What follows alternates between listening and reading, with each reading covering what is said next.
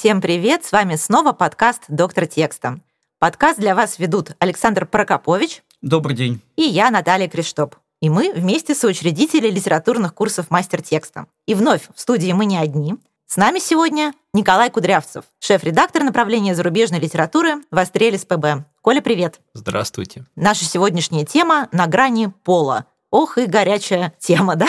Чувствую, поспорим мы сейчас. Да, в литературе пол тоже существует. Давайте мы с вами, может быть, начнем с разговора о женской и мужской литературе. Не раз слышали, я думаю, и вы, разумеется, и наши слушатели о таких вот терминах. Существует ли на самом деле литература женская, литература мужская, и по каким формальным признакам можно определить, вот она именно такая? Вы знаете, я начну с того, что может обидеть любого редактора, и очень часто я с этим сталкиваюсь, когда тот или иной автор говорит, ну вы не поняли мой текст, потому что вы же не женщина. Ну и напротив, мужчина-автор э, пишет нашему редактору, ну вы же не в состоянии понять, насколько мой текст велик, вы же женщина. Это, конечно, ужасный подход, потому что он говорит о том, что якобы пол играет большую роль, нежели профессионализм. Вот, это совершенно не так. А вообще, с моей точки зрения, могу я, конечно, ошибаться, но мне кажется, как только к тексту добавляется эпитет мужской и женский, это говорит о том, что этот текст не вполне хорош. Потому что качественный текст, он, как мне кажется, не делит аудиторию на мужскую и женскую, он находит э, какой-то свой путь к любому читателю абсолютно. Николай?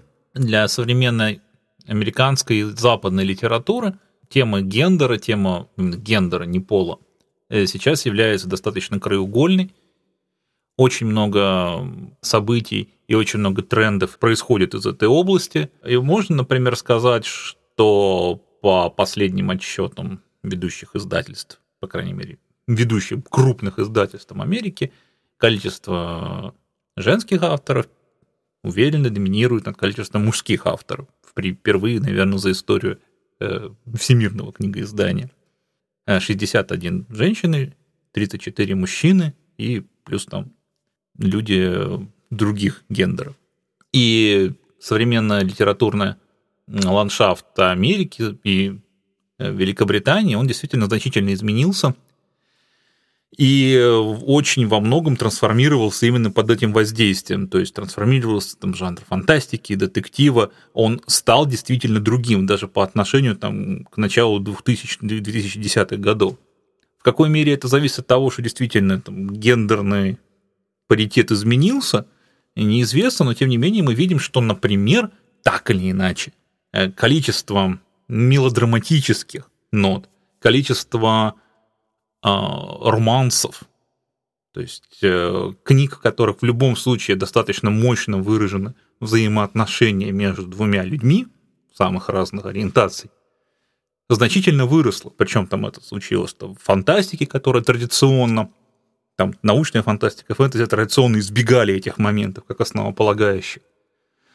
Это случилось в детективе, то есть что после, по большому счету, как раз после Джиллиан Флинн, исчезнувший, стал преобладать так называемый доместик нуар, то есть э, рассказ про женщину, которая так или иначе попадает в некую беду, и так или иначе там все равно задействована некая любовная история, действительно очень сильно. И это стало действительно трансформировать очень многое. То есть современную популярную книгу без того или иного романса, той или иной любовной истории, мелодраматической истории представить по большому счету сложно. Опять же, тут мы должны э, прокомментировать, что это во многом еще пришло из литературы Ян Кэддлта, которая вообще невозможно представить без любовной истории, так как таковой. Тут треугольник, четырехугольник, чего угодно. И так как вся современная новая литература США, например, так, в определенной степени пишется, особенно популярная по законам Ян Кэддлта, то так или иначе оно там есть. В какой степени это зависит именно от того, что гендерный паритет изменился, мы сказать точно не можем. Мне кажется, есть просто какие-то магистральные изменения. Э, то есть мы понимаем, что чистоты жанров нет. Ну, просто не существует. Поэтому совершенно нормально, что, к примеру, проблемы взаимоотношения полов появились в тех жанрах, где они раньше были незначимы. Да, это дополнительный козырь, это дополнительная возможность создать конфликт, какой-то кризис. Конечно, авторы этим пользуются. Меня восхищает некоторые авторы, которые вводят в свои тексты несуществующие э, гендеры на сегодняшний день, или с легкостью работают, ну вот, допустим, как у Макдональда, да, э, в Луне, его, где у нас какое-то количество разных полов, но что забавно, он не особо на этом акцентирует, да, он рисует общество будущего, он видит это общество таким, половое разнообразие является одним из э, таких вот индикаторов, да, но психология никуда не делась никуда не делись э, фундаментальные вещи, да, все равно так или иначе людьми правят все те же эмоции, ну, а вот э, гендер может быть очень разнообразен. И забавно, когда человек это может нарисовать, и это внутренне логично и не отталкивает. А есть люди, которые уходят в эту тему именно как в некую идеологию, вот это, мне кажется, не есть правильно. Тем не менее, мы можем отметить, по крайней мере для зарубежной литературы, что часть жанров как таковая сейчас находится, если не в полном забвении, то в значительном упадке. Так классически, практически полностью исчезла научная фантастика, как мы ее понимаем. То есть это как раз вот что-то типа Питера Уотса, там раннего Нила Стивенсона. Вот это. Все из-за того, что она так и не дошла до степени женской научной фантастики. А вот оно практически исчезло в том виде, в котором есть. То есть а вот научной фантастики, именно, вот, не знаю, как мы издаем в звездах научной фантастики, ее сейчас ну, по пальцам пересчитать за год выходит. Ну, это просто сложный жанр. Коля, а есть женщины-научные фантасты? Конечно. Да. да. Велика доля? Здесь опять же, то есть типа, сейчас, естественно, научной фантастики женщин очень много. То насколько там это может говориться именно как, скорее, просто фантастика в неком антураже будущего. Интересно, кстати, что значительно снизилась доля космической фантастики, то есть исследование космоса, то есть есть там космическая опера, понятно, корабль на корабль, флоты империи против кого-то еще, оно все есть но значительно ее количество снизилось. Снизился, например, количество там типа жесткого детектива, там, называю, крутого детектива, хардбойлда. Снизилось количество, ну, нуаров и так было мало, но типа стало еще меньше. Снизилось количество, кстати, чистых боевиков. То есть, на самом деле, боевиков стало мало. Ну, я уж не знаю, по-моему, зависит от того, что типа все любители боевиков как-то пересели. Но они ушли на электронные платформы и на Западе тоже. Поэтому, скажем да. так, в бумажном сегменте, в традиционном сегменте их значительно меньше. Кстати, если мы говорим о э, полах, то вот тоже интересно посмотреть на состав потребителей э, электронного книгоиздания, где даже у нас, допустим, автор Today, он преимущественно мужской – а Литнет, он скорее женский. Я боюсь сейчас сказать ужасную вещь, но мне кажется, все течение развития человека а, сводится к тому, что важнее личные какие-то качества, индивидуальные абсолютно, а не принадлежность к той или иной группе. Конечно, важно, мужчина или женщина, э, там, принадлежность профессии, семейный статус и так далее. Но мне кажется, чем дальше – тем больше мы говорим именно об отдельной личности, а не о том, кем он является вот по каким-то внешним понятным признакам. То есть, по большому счету, условно, если у человека есть паспорт гражданина Франции – это не значит вообще ничего. Он может даже не владеть французским языком. Мы не можем сказать, какой у него цвет кожи и так далее, так далее, так далее. Единственное, что это означает, что он является э, налогоплательщиком во Франции. Кстати говоря, тоже не обязательно, если он не является резидентом. Поэтому и здесь мне кажется, границы будут размываться, и мне кажется, это очень круто. Будут размываться, но на самом деле сейчас они еще не так уж и размыты, разве нет? Ну, то есть э, все-таки существует же эта разница между книгами женскими для женщин, больше для женщин, и книгами мужскими, больше для мужчин. Ну, разница, конечно, есть.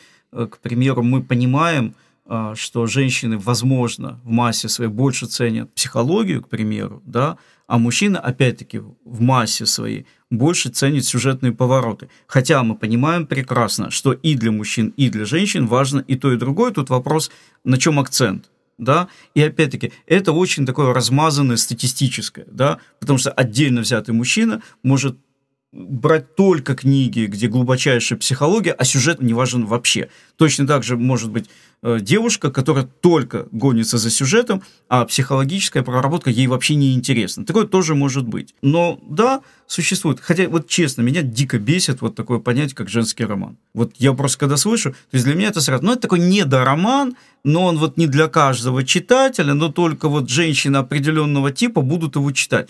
Даже несмотря на то, что это массовый жанр, мы понимаем, что таких э, читателей много, и таких авторов много, и так далее. Но мне как-то ближе, вот крутой роман. Вот это да, это серьезно. у меня такой негативной коннотации словосочетание «женский роман» вообще не вызывает. Для меня женский роман — это ну, ярмарка тщеславия или гордость и предубеждение, вот что-то такое. Ну, и вот это же великие вещи. Согласитесь, что навряд ли вы где-то прочтете вот Э, в контексте женский роман «Гордость и предубеждение». Скорее вы прочтете классический роман, потому что это роман, который совершенно, что, кто-то из мужской аудитории не в состоянии... Не в состоянии, я вас уверяю. Вот я со спутником смотрела этот фильм, экранизацию, да, э, книги, и заснул мой спутник в определенный момент. Может быть, просто устал. Отговорки. Ну, на самом деле я могу сказать, что деление на мужской и женский роман для современного книгоиздания это совершенно устаревшая концепция. Сейчас уже, по-моему, никто так не делает. То есть последними реально книгами, которые ориентировались на женщины, были направлены на женщин, это были как раз вот все под 50 оттенков серого. Сейчас, даже когда там выходит 365 дней, большой хит в Польше. Я каждый год с ними сталкиваюсь. Да, про прекрасную польку, которую похитил там, по-моему, то ли турецкий какой-то мафиози, то ли итальянский, держит ее, соответственно, в плену, и она потихонечку проникается к нему чувствами, и все это тоже, опять же, 50 оттенков серого. Дальше, наверное, уже нету вот таких вот основных, то есть даже, предположим, откровенно это мелодраматические книги, а они сейчас позиционируются как книги для всех. То есть вы тоже должны, тут вы, Сан Саныч, там, я тоже, мы должны их читать, смотреть, и там вот вся вот эта романсиада так или иначе. Там, ну, не... все же знают, что мужчина это тонкие, ранимые там, существа. Романтическая фэнтези, это все нормально. То есть, как раньше было вот это отношение, что это типа бросовый жанр, да, то есть это такое специфическое. Сейчас такого нету в принципе. Сейчас это нормальная часть, большая литературного процесса, которую надо оценивать. Там не вот то, что там вот есть Франзен, а есть там вот, э, Елена Звездная, например. Да, это мужские тексты, жесткие такие. Да, а это примерно находится, ну, потому что концепция высокой, низкой литературы как исчезла в большей или меньшей степени. Или скорее переквалифицировалась, то есть, типа, низкая литература это как раз около сталкера, и вот как раз мужская литература в персе. А, а я поэтому и говорю, вот, допустим, серия Сталкер, очевидно, это мужская литература, очевидно, да, и в то же время мы понимаем, что серия Сталкер ну, не синоним суперкачественных текстов. Вот не синоним. Но точно так же, как женский иронический детектив, который, кстати, до сих пор выпускают, тоже, ну, обычно считается это не самым качественным текстом. Те тексты, куда легко можно влепить вот это вот женский мужской, как правило, это тексты, куда особо больше ничего влепить. То есть они, ну, по крайней мере, воспринимаются все-таки пониже. Ну да, это тексты потребительского толка. Как вы относитесь э, к такому утверждению, что женской литературой можно называть те книги, где главная героиня – женщина, да, и вокруг нее крутится сюжет, ну а, соответственно, мужской литературой а, будем называть те книги, где главный герой – мужчина? Получается, кстати, что сейчас в Америке не выпускается мужской литературы. Ну вот, все, приехали. А там про традиционные пары уже вообще не пишут? Нет, дело не в том, что Э, по сути, в современной американской литературе очень трудно найти сейчас книгу, по крайней мере, вот уже в сложившейся обстановке, в которой герой был бы мужчина. Ну, вот эти детективы, где обычно главный герой все-таки мужского пола. Ну, это сейчас очень мало. Их в основном это детективы старой формации. То mm-hmm. есть это там вот Джек Ричард до сих пор Джек Ричард. А там еще какие-то. Хотя кто знает. Ну, то есть все вот эти вот длинные сериалы, там Босх, Ричард, там Гарри Коннелли, Чарли Паркер, прочее, вот они, да, они все до сих пор тянутся, а все современные, так или иначе, их гораздо меньше стало. Я вот подумал, Код да Винчи – это э, мужская литература или женская? Код, он же мужчина? Или это кошачья литература? Кстати, интересно у Кати спросить, э, да, кто составляет ядро ее аудитории, все-таки мальчики или девочки? Мне кажется, девочки. Ну, конечно, девочки. Вот. Но это вопрос не Катиной литературе, а то, что, в принципе, среди читателей, да. Э, девочек, женщин и так далее, больше, чем мальчиков и мужчин. То есть mm-hmm. традиционно девочки вот раскраску, мальчику машинку. Это, к сожалению, устойчивый стереотип, который мало меняется, и ничего хорошего в нем нет. Но, Но он не меняется значительно. Ну, там, где девочек и мальчиков уже как, как бы нет, там уже и разделения этого нет. нет. Ну, я просто тут с позиции книжника просто подхожу. С моей точки зрения, книга должна быть и у мальчика, и у девочки. Вот деление о том, что девочка будет читать, а мальчик нет, это, ну, собственно, не очень хорошо. И это не очень хорошо потом по жизни mm-hmm. данного ребенка.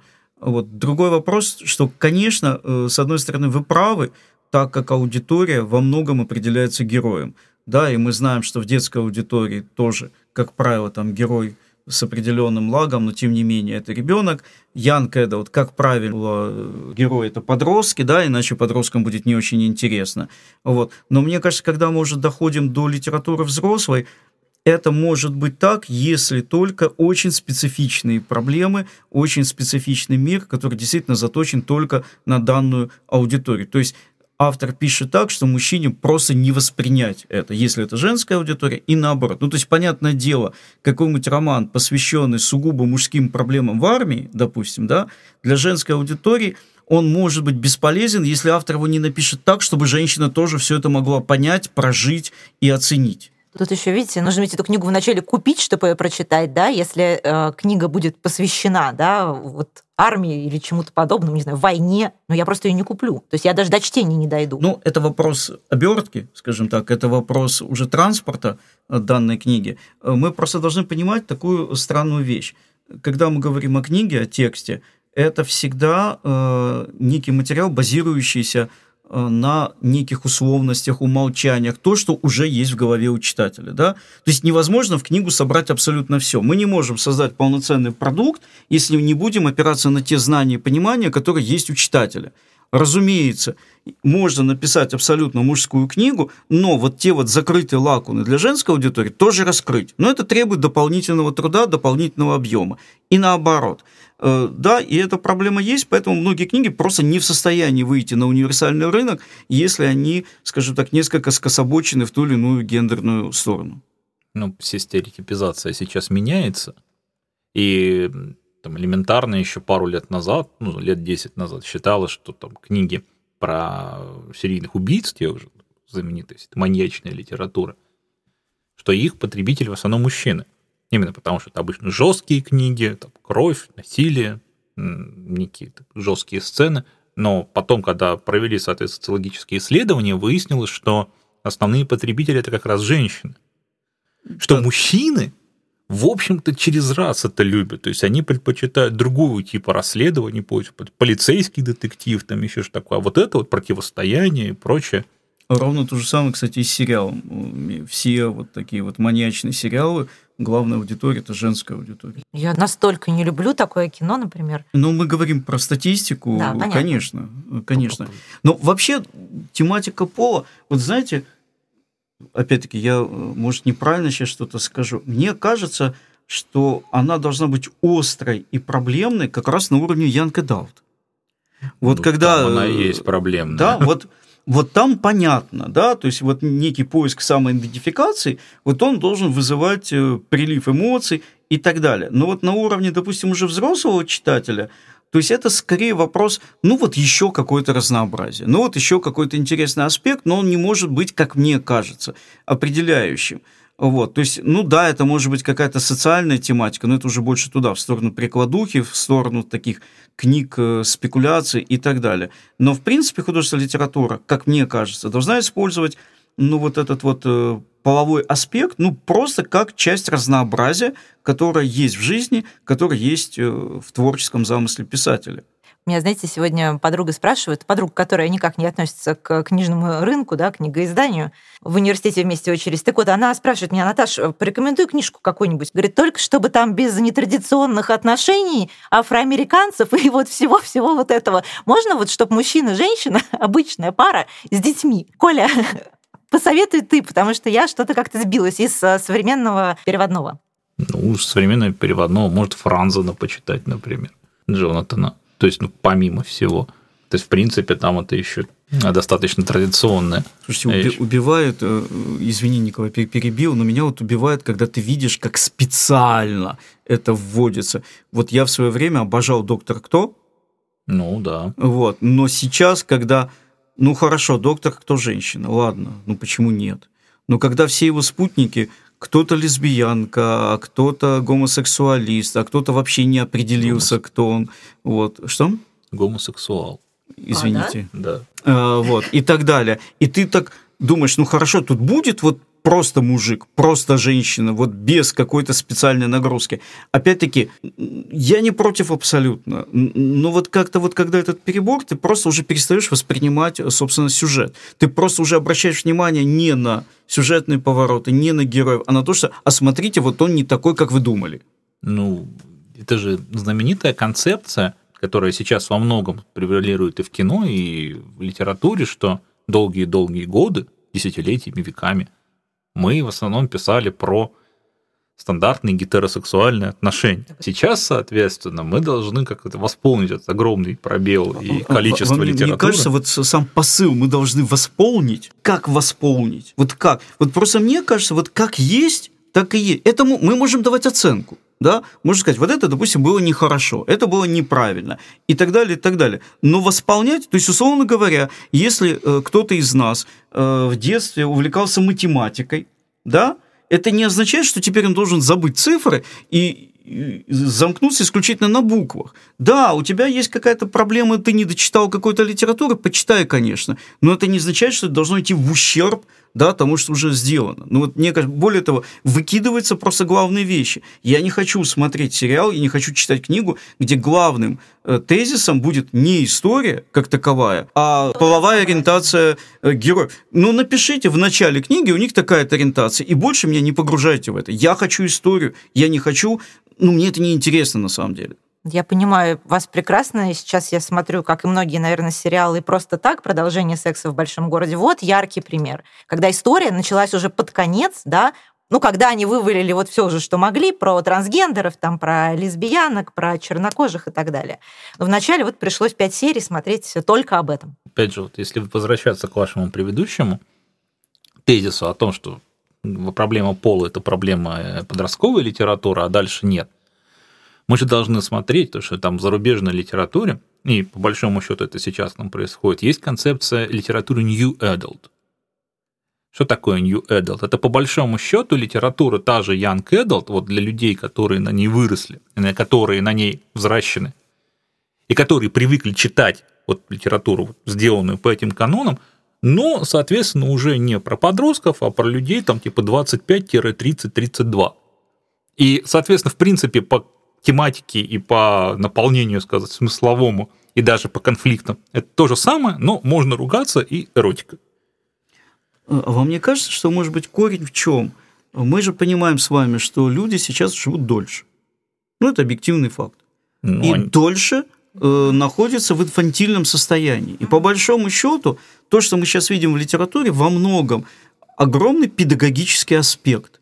То есть обращаемся к читателям не как сформировавшимся личностям, да, а, а вот мы продолжаем вас учить, воспитывать, в чем-то убеждать, наставлять на путь истины. А читателю, ну, по крайней мере, как мне кажется, нашему, ну, как-то, извините, вот школа уже кончилась, я вот тут уже как-то сам хочу, у меня уже есть какое-то свое мнение, и я не хочу, чтобы мне навязывали какие-то вот именно такие методические вещи, да, вот. Может быть, вот в этом есть некий перебор. То есть тот же самый секс в большом городе, но абсолютно мы понимаем, что это некое воспитание зрителя. Да? Вот мы сейчас зрителя повоспитываем и расскажем ему, каким он должен быть, какие у него должны быть взгляды. А зритель включая этот сериал совершенно не для того, чтобы его чему-то научили. Но это еще попытка расширить аудиторию, да, то есть выйти не только на тех, кто смотрел «Секс в большом городе», но и вот на этих вот э, ценчуриалы, или как там их называют, Коля, Ну, скажи, тем, да? кому эта тематика ну, общем, важна. Ну, в общем, да, да, ну, да молодым, молодым. Показывает, кстати, опыт, что это расширение аудитории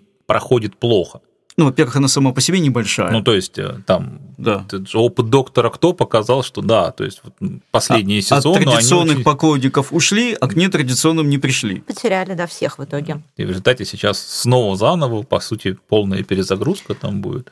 Э, есть такой цисгендерный товарищ Асприн, Угу. Вот. И у него в свое время в одной из книг про великого Скилла э, был зафиксирован такой момент, там диалог между главным героем и девушкой, э, которая ведет себя странно, она набрасывается на него, буквально пытаясь склонить его к сексу, он, естественно, отбивается, а, вот, а может, неестественно, даже не знаю, и пытается понять, что она творит вообще. Она действительно ему симпатична, но вот зачем вот такое агрессивное поведение? И в ходе своего диалога они выходят к такой интересной мысли. Когда э, встречаются мужчина и женщина, они так или иначе должны решить вопрос секса. Будет у них что-то или не будет? Да? Будет, зашибись, они живут по одной схеме. Не будет, они идут, живут по другой схеме. Вот у меня такое впечатление иногда, что такое чувство, что вдруг вопрос секса, вопрос пола, вопрос гендера, он вдруг остановился в каком-то таком странном, нерешенном состоянии, и мы сейчас срочно должны его решить. Вот решим, и дальше мы вернемся к нормальной литературе, к нормальному кино и так далее. А сейчас, боже, мы не знаем, что с этим делать, как же так? И вот это меня тоже э, уводит в сторону, ну, такую детскую, да, ну вот ребенок действительно, как? Ты можешь быть не мужчиной и женщиной? О боже, как же это? Опять-таки, мне тоже, наверное, интересно было бы почитать книгу, где есть скажем, не бинарный персонаж, да, и какой он, как он мыслит. Может быть, там какая-то другая иная психология, другой взгляд на мир и так далее. Это, конечно же, не может быть неинтересным. Но вот само по себе педалирование, вот оно воспринимается как нечто такое, ну, детское. Как невроз. Да, кстати, да. да. Ну, может, как невроз, может, как что-то детское, а может, как а, обязательный набор того, что должно быть в современном романе. Страницы, главы, и вопрос пола. Кто определяет, да, вот эту обязательность, этот набор? Ну, это возникло еще, по-моему, 4 или 5 лет назад, когда во всех я начал, ну, когда ты читаешь рецензии, подряд там отписано, но не раскрыта гендерная тематика. Но должна как бы, да? Да. Была. Ну, вот вы там, не знаю, вот у вас есть, я до сих пор помню эту рецензию, то, что вот у вас есть книга про то, как, как на отдаленной планете колонизация людей устанавливает контакт с разумными растениями, и это происходит на протяжении там, 100 лет. И вот в этом такой огромной панораме нет ни одного представителя Секс меньшинств среди растений. Ну, нет, а ЛГБТК. Э, ни одного нет. И, соответственно, это уже как бы книжки сразу минус, потому что, несмотря на то, что оно как бы вообще не относится, и там вопрос взаимоотношений человеческих как таковых даже вообще не затрагивается, потому что это проблема Нет, контакта вы, с иным ну, разумом. Подождите, там есть лесники? Ну, вот это, который рубит деревья жестко. Вот Нет, там нельзя. В кожаных халатах. Там эти деревья кого, кого угодно сами срубят. Понятно. Э, смотрите, тут же э, есть вообще такой аспект. Мы переживаем сейчас время э, максимального доступа. Любой к любому человеку может легко добраться. Читатели раньше, ну вот как мог читатель раньше достучаться до издательства? Ну только рублем, да? То есть, в принципе, издатель это было что-то закрытое, недостижимое. Вот авторы не всегда находили нужную дверь. Что уж о читателе. Сейчас открытое общество абсолютно. То есть, мнение читателя, оно есть, оно влияет. И вообще мы понимаем, что общественное мнение сейчас работает как никогда. И мне кажется, мы сейчас переживаем момент, когда многие процессы, в том числе литературные, они стали зависимы крайне от общественного мнения. То есть, общественное мнение уже начинает формировать то, что еще даже не написано. Да? То есть, не реакция – а как бы уже источник. И в результате мы еще, скажем так, не научились правильно реагировать на это общественное мнение. Может быть, из-за этого тоже есть такие перегибы. Э, мы даже в нашем холдинге да, время от времени сталкиваемся. Кто-то где-то, кто-то совершенно незначимый, неинтересный, какой-то социальной сети что-то написал, и все руководство холдинга уже стоит на ушах, как же, как же, что делать, как же быть, про нас такое написали. Причем правильной позицией было бы просто не обращать внимания. Но информация вброшена в общественное поле, да, и уже вынуждены реагировать, причем зачастую, ну, это просто неправильно, не нужно. Мы не научились пока ставить вот какие-то преграды внутренние, да, и не воспринимать любое мнение общественное на полном серьезе. Все-таки надо фильтровать. Ну, это же опять в некотором смысле рыночная штука. Если ты на Гудриц, например, постоянно читаешь отзывы, э, в которых плюс книги это то, что у нас героиня, лучше даже, нетрадиционная ориентация, вот, то это уже просто плюс по факту, что у нас такая героиня. Типа раньше их не было, вот теперь они есть, и хорошо, что они такие.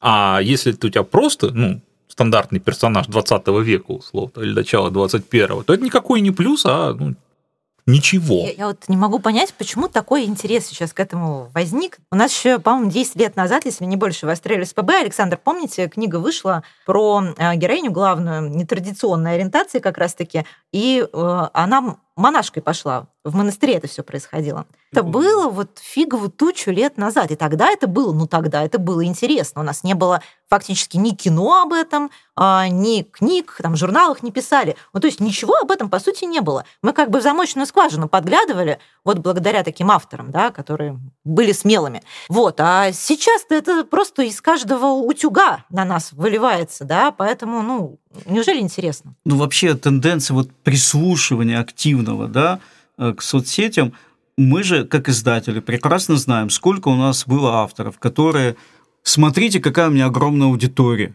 да, книга издается, продаж нет вообще.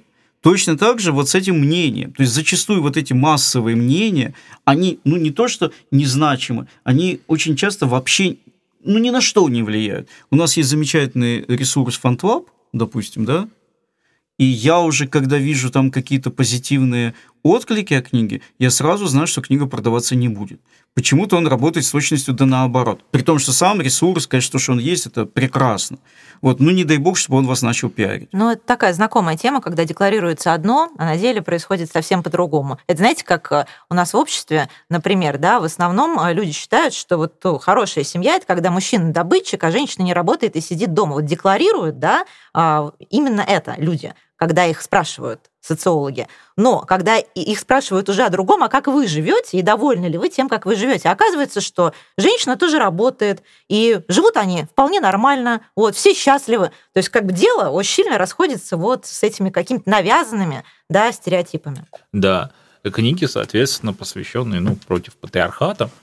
Например, никогда не было такого засилия, как в последние несколько лет, вот буквально даже в прошлом, буквально за последние полтора года – на американском рынке, ну и на английском, вышло аж 4 книги, посвященные тому, это вот из этих 800 в месяц э, вышло 4 книги. Да. Ну, угу. это большие те самые, ну, большие типа, тиражи, посвященные тому, как там в силу вируса, непонятного явления, типа все мужчины на Земле или умерли, или исчезли. Да, новая тема такая. Да. Классно. Да, то есть их вот как женщина, соответственно, в этом совершенно новом обществе. Какая-то какая-то польская комедия была вот Даже, 70-х. Секс-миссия, по-моему. Да, секс-миссия, да. Да. И э, если там, типа, я даже не помню, если такие в обратную сторону, но я помню, что есть несколько таких рассказов, и обычно общество полностью мужское, это было общество, ну, так, обреченное и умирающая, то вот и тут наоборот, все, все эти книги так или иначе, вот если их почитать, они, что, ну, женщины погрустили, погрустили, а потом поняли, что все зашибись, и типа продолжаем жить дальше. Слушайте, мне кажется, вообще есть такая история. Вот мы берем глобальную тему, женское, мужское. Если мы посмотрим внимательно, да, то мы видим, что новые направления, новые серии э, становятся все более конкретными, все более узкими – да, то есть вот э, Николай сказал, женщина в ярости, допустим, да, то есть уже вот эта парадигма женщины в беде, она уже слишком широкая. Вот уже как бы трудно туда завлечь читать. А вот «Женщина в ярости» уже поинтереснее, уже поуже и так далее. Меня, кстати, в свое время очень удивило, мы выпустили сборник «Удивительная история о мужчинах». И он на сегодняшний день по своим продажам запросто перегнал «Удивительную историю о любви» как оказалось, причем мы знаем, что покупатели это женщины, что удивительная история мужчины куда более интересна, чем история любви или даже история о котиках. Ну, просто потому что эти книжки часто дарят ко всяким праздникам из серии 23 февраля. Нет, потому что мужские истории – это что-то новое. Нет, но на самом деле у вас же есть статистика продаж, есть, да? Конечно, да. Ну, то есть февраль. Не, ну мы, собственно, эту книгу и выпускали. Изначально стартовый тираж был к февральским всяким праздникам. Я вас удивлю, к 8 марта их продавали тоже хорошо. Ну, кто-то запоздал, не успел, может, поздравить? А может быть, это те самые нетрадиционные семьи, может и вот 8 марта... Да, да.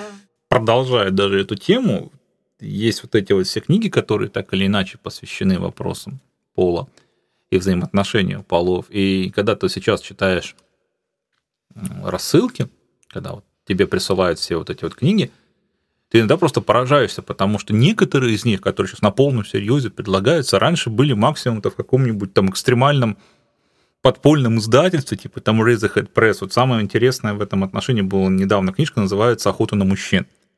Manhunt. Некий, опять же, вирус, который поражает людей, и они в зависимости от уровня тестостерона, если он высокий, то, соответственно, он превращается там, типа, в жрущего все подряд вокруг зомби. И главные наши героини – это транс-женщины, которые типа должны, соответственно, чтобы там не а, снова стать мужчинами, ну, постоянно занижать этот уровень, поэтому они там ловят этих. Я, кстати, я тут не разобрался, но это реально там есть. Они ловят, соответственно, этих самых одичавших мужчин, отрезают им тестикулы, их готовят, чтобы выделить из них гормон.